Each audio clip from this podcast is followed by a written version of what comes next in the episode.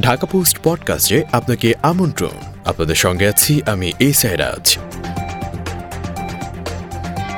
উন্নয়ন কোনো rocket science নয়, বললাম আর হয়ে গেল, বললেন মাশরাফি।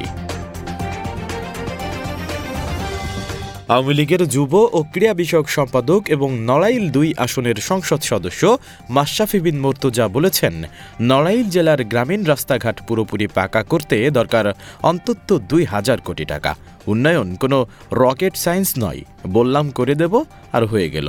বুধবার জনতার মুখোমুখি জনতার সেবক স্লোগানকে সামনে রেখে দ্বিতীয় পর্যায়ে লোহাগড়া উপজেলার রায়গ্রাম কলাগাছি কাঞ্চনপুর জনতা মাধ্যমিক বিদ্যালয় প্রাঙ্গণে আলোচনা অনুষ্ঠানে জনগণকে এসব কথা বলেন তিনি। মাশরাফি বলেন, এটা পেয়ারা পাড়ার মতো কোনো জিনিস নয়। পেয়ারা পেকে গেছে আর পেড়ে ফেললাম। কাজগুলোর জন্য সময় দিতে হয়, ধৈর্য ধরে চেষ্টা করতে হয়। এগুলো একটার পর একটা ধাপ অতিক্রম করে কাজগুলো আনতে হয়। মন্ত্রণালয় ঘুরে দৌড়ে কাজ আনতে হয়। আপনারা তখনই আমাকে অভিযোগ করবেন যখন দেখবেন আপনাদের জন্য চেষ্টা করছে না। শুনছিলেন ঢাকা পোস্ট পডকাস্ট। দেশ বিদেশের সব প্রান্তের সর্বশেষ খবর জানতে ভিজিট করুন ঢাকা পোস্ট ডট কম।